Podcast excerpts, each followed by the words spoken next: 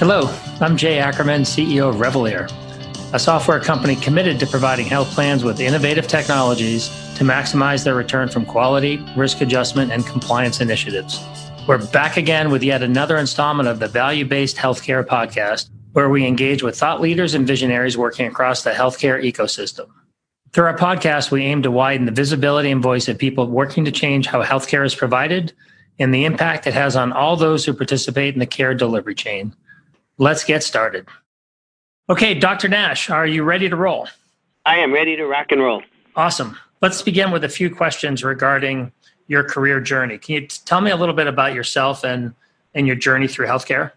Sure, happy to. So I'm a walking, talking dinosaur. At least what my millennial children tell me. Look, listen, I'm a primary care general internist, but I've been in academic medicine my entire career. I did college, med school, residency, and then immediately after residency, I was lucky enough to be a Robert Wood Johnson Foundation clinical scholar at Penn Med School. Along with that came an academic complete scholarship to Wharton Business School, where I majored in health administration. So as soon as I was done with Wharton, I joined the University of Pennsylvania Medical School faculty, where I stayed for almost 4 more years. Then I got recruited to Jefferson University, also in Philadelphia, Penn's arch rival, about 20 blocks east of the Penn campus. And I've been on the Jefferson campus since 1990, so 30 years on the Jefferson faculty. And very quickly in that time period, I've had 3 jobs. That's it, 3 jobs in 30 years. I came here to recruited to build a staff office called the Office of Health Policy. I was the only doctor in 1990 on the entire medical staff who also had a business degree. And then in 2003, 13 years later, we created a medical school-based department of health policy, which doesn't sound like a big deal to our listeners, but if you're inside a medical school, it was a huge deal. And then finally, in 2008, the university voted to build a brand new school, and I got named as the founding dean, and it evolved into the nation's first College of Population Health. And I was the founding dean for 11 years and just stepped down in July of this past summer. So my official title now, which is kind of corny, is the Founding Dean Emeritus, which means I'm back on the faculty doing my own thing without the day-to-day leadership challenges. So that's my quick story. It's really pretty remarkable to be in one place for 30 years. That's why I said I'm a walking, talking dinosaur. Yeah, well, let me pose a few additional questions to the walking, talking dinosaur. So the move from Penn over to Jefferson, that had to be a big decision for you. And what was it that prompted you to make that kind of transition? Boy, that is a really great question. Very insightful. And I could feel my butterflies in my stomach as though it were 30 years ago. So I think 2 things.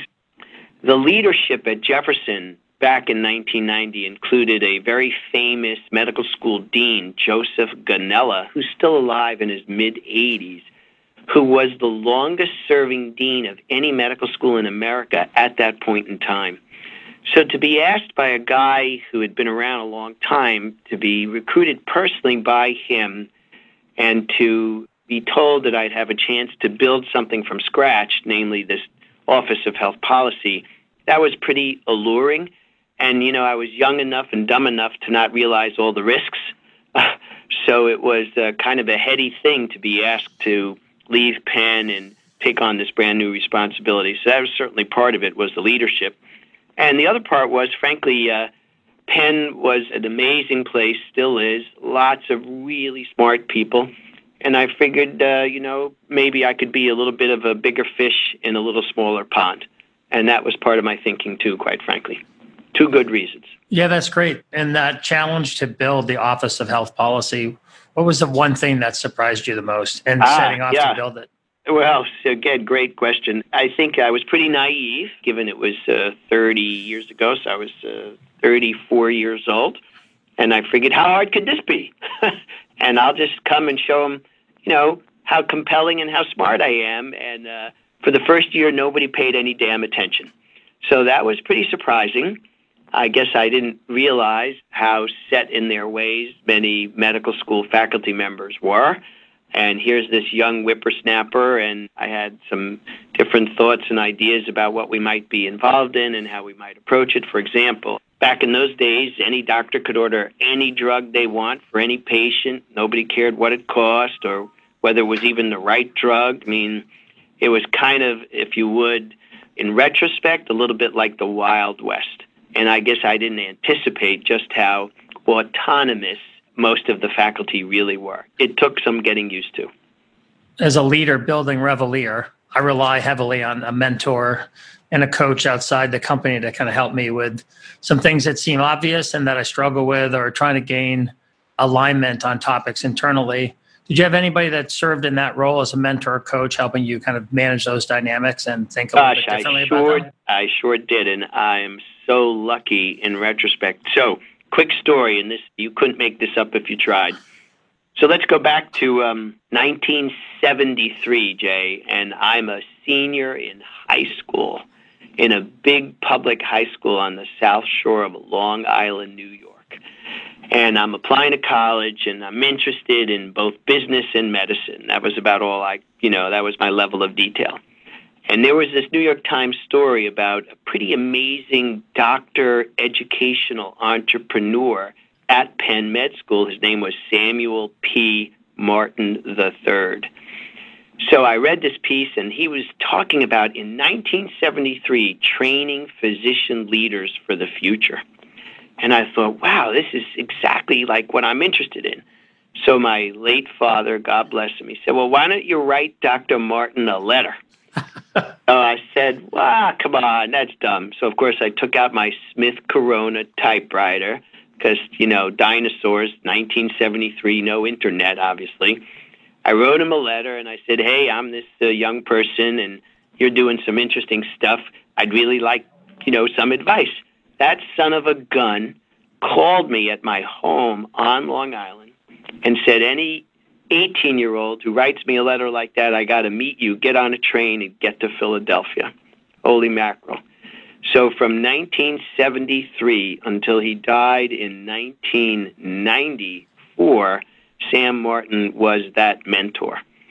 So in the end of his life, which overlapped with my coming to Jefferson, he was crucially important in helping me to overcome these unanticipated surprises and to navigate the treacherous early in my career faculty waters. So that's the somewhat long-winded answer to, did I have a mentor? The answer is definitely yes. I was really lucky to have Sam for almost 20 years. Wow. Well, I really appreciate you sharing that story. So maybe last question on kind of the current role. So making the transition out of being head of the school to now being full-time back in the faculty role. What prompted that, and what are you hoping to accomplish? Great. So I've always been a strong believer that leaders need to train the leaders of tomorrow. That's been really what I've been about at Jefferson almost for the 3 decades I've been here.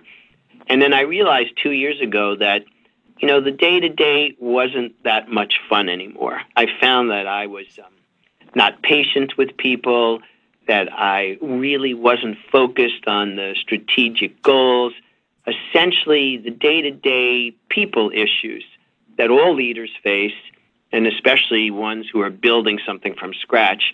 It started just to become kind of a burden instead of something that I found energizing. That was one issue. Second issue was I felt that turning 64, I should really probably step out of the way and let younger people get into it. In our culture in academic medicine, 64 is not old. But as our listeners probably know, mandatory retirement for a Deloitte partner at 62, no questions asked. So I thought, time to step aside and practice what I preach, which is let young people, after you support them, let them have the opportunity. So I think it was a question of some modest burnout, wanting to give young people a chance. And then finally, I wanted to return to my own work. I think I have probably one more book left in me, and I'm very interested in governance as it relates to the private sector and healthcare, and helping to educate folks at the governance level about population health. So I thought now would be a good time for me to take advantage of this part of my career. My wife calls it David Nash 2.0. It just took me 30 years to get to 2.0. All right. Well, let's go talk to David Nash 2.0. Dr. Nash, let's talk about what industry trends you are watching and most closely in healthcare. Great. So there's a couple of things I think that we're paying rapt attention to. Let's start with the biggest, which is population health. So what the heck is that? So we believe that tenets, the tools of population health, going upstream to shut the faucet rather than constantly mopping up the floor, that the tools of understanding the social determinants, focusing on the chronically ill, focusing on care coordination, getting good data to feed back to doctors, nurses, and pharmacists about their own performance, making sense out of all the quality measures that are out there. This is the blocking and tackling that we believe is going to help us on the road from volume to value. In fact, we have a 4-word saying that we copyrighted about a year and a half ago that I am responsible for. We call it no outcome, no income. That's pretty pithy, don't you think? No outcome, no income. For sure. And so that's a huge trend that we're following, probably the biggest. Second trend is the digital revolution, and especially as it relates to connectivity with patients. Let me give you some concrete examples. Jefferson Health System just finished our 100,000th video visit with patients. Number 100,000 in 3 years. Pretty incredible. So we're studying that. I have colleagues who are amazing leaders in the whole telemedicine sphere. So second trend after pop health is really consumer connectivity. The third big trend that I know many of our listeners care a lot about is artificial intelligence, but we use the term population health intelligence, which is our umbrella term for AI, augmented intelligence, predictive analytics, and I'm very interested as to where we're going with pop health intelligence and the tools that we might use to also improve performance. So those are some of the key trends we're definitely tracking: pop health intelligence, and consumer engagement. Staying with social determinants of health, do you think the health plans predominantly see it as a philanthropic effort or a financial driver behind it? Well, boy, that's the $64,000 question, at the moment. It's a tough call. I think certainly the for-profit managed care industries, the big boys, United, Anthem, Cigna, Humana, these organizations are very savvy, and they know that tackling some of the social determinants will have a great return on investment down the road. It's the tough current balance between, demands of Wall Street, shareholder return, but they also know that by going upstream and shutting off that faucet, by tackling nutrition, exercise, obesity, opioid abuse, poverty, housing, that longer term there will be a great return on those investments. In the not-for-profit payer world, mostly the blues plans, I think they're poking their nose under the tent here. They're poking their toes under the tent of social determinants. A good example would be the blues investing in some social determinant companies. Solaris is the one that comes to mind. So I think we're starting to see that Wall Street understands the role of social determinants. And by investing in these new companies and in the social determinants directly, we are going to achieve a pretty good return on investment. What do you see as the, if we look out a couple of years, the biggest driver to turning it into something that is a must-have and it's driven by strong financial incentives? Great. So I think the biggest driver, that's an excellent question, the biggest driver, in my opinion, would be bundled payments. And you could call it capitation, global fee.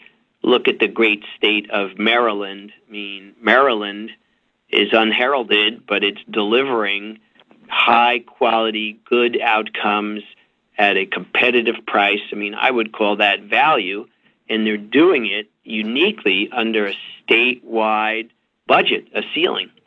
So at the local level, more nationally speaking, I think, on the legislative level, nationally speaking, I think bundled payment is the way to go, because that makes primary care doctors and specialists look in the mirror, makes them work together. You know, we know that if you align the economic incentives, you will change doctor behavior. We know this. And there's solid research to support it. So I think if I had to pick one tool that really promotes looking at the social determinants and working together and doing it right, I would say it's capitation would be the old term, and bundled payment would be the newer term. That's great. What do you see as the greatest barriers or challenges that affect patient improvement today? Wow. Yeah, that's gigantic. So I think there's two major things that, again, you know, I've spent literally 30 years struggling with. So one is, I could describe it in three words for you: unexplained clinical variation. One more time, unexplained clinical variation. So what the heck is that? That is basically doctors do what we train them to do. I went to Rochester for medical school. I know I have the right answer. I mean, without being facetious, of course, but believe me, that is the extant attitude. I'm pretty good at what I do, and in the absence of closure of the feedback loop, I'm going to keep doing it my way. And guess what? My way is different from your way, which is different from your way. And we got 150 medical schools, and we almost have 150 ways of doing the same damn thing. So the number one challenge is unexplained clinical variation. Second big challenge is we have a lot of measures out there, as I'm sure you would agree, Jay, lots of measures. About a third of them make no sense clinically. And why are we collecting data on certain things that just make no sense and aren't changeable, and not only aren't changeable, aren't going to improve outcomes? So that's all part of the measurement mania that we have to get our arms around. So to summarize, I think unexplained clinical variation and poor measures, measurement mania, really contributing a lot to the challenges that we're facing. So great. Well, how about taking one of those, either the unexplained clinical variation or the measures, and what do you think we should do to address these barriers and challenges? Well, let's take unexplained variation, because, you know, this is a Reveleer sweet spot. I think if you give doctors, nurses, pharmacists good information in a non-punitive way, in a timely way, delivered by a peer about their own performance, number one, good closure of the feedback loop about their own performance. And number two, you give them the tools to learn how to improve performance. If you do those two things, you better get out of the way, because these clinicians will stampede to improve. No doctor I know wants to be a B-plus student, not a one. They all want to be at least A-minus, preferably A-plus. So reducing unexplained clinical variation means I need a registry function. I need to know how I'm doing relative to my peer group. And then I need to not only understand those so-called gaps in care, then I have to be taught how I close those gaps, and I need resources as well to help me close those gaps. That's a great perspective on that. Can we talk about the public, and what recommendations would you have for the public regarding their empowerment and ownership of their own health and well-being? Outstanding. Well, here's the sad reality. Let's put some numbers on your great question. So we know from multiple research sites, it's pretty depressing, but if I asked our listeners what percentage of adults taking all comers in the country do the following five things: don't smoke, wear a seatbelt, eat their fruits and vegetables, are at close to an appropriate body mass index. What percentage of adults do all these things and exercise regularly? The answer is 3%. I mean, that's staggering. So 3% of adults nationwide do all five of the recommended things: don't smoke, wear a seatbelt, exercise, watch their fruits and vegetables, and are at close to an appropriate body mass index. That is staggering. So I'm all about, well, how do we engage with the other 97%? And the answer to that is with whatever it takes. So for millennials, it's going to be, you know, Instagram and text messaging. For baby boomers, it's going to be telemedicine. For the elderly, we're going to have to go to where they live and bring them to a senior center. I mean, it's all about patient connectivity. And if we could enhance it with technology, you know, great, Fitbit and all the rest. If we can't enhance it with technology, then we still have an economic incentive to get the elderly to the senior center so they won't be lonely, they won't be depressed, they won't get dementia, and they won't cost the system a fortune. So to answer your great question, to me it's all about finding ways to engage with patients of all sizes and shapes across the age spectrum, and preferably with folks who are still healthy. Because the real savings, as we know, is by keeping the well and by tackling the 5%, that's all it is, who drive, you know, 80+% of the total cost. Yeah, no, that's great. Meet them where they are, right? So you bet, necessary. Absolutely. Yeah. All right. So we talked a little bit about individual members and our well-being. Let's talk about healthcare executives. What advice might you have for healthcare execs? So maybe we could take it as kind of two parts. So health plan execs and then maybe kind of health system executives. Great. So payers first, providers second. You good with that? Yeah, perfect. Great. So, wow, for payers, I'd actually probably tell them both the same things. This is a little corny answer, but it's really heartfelt.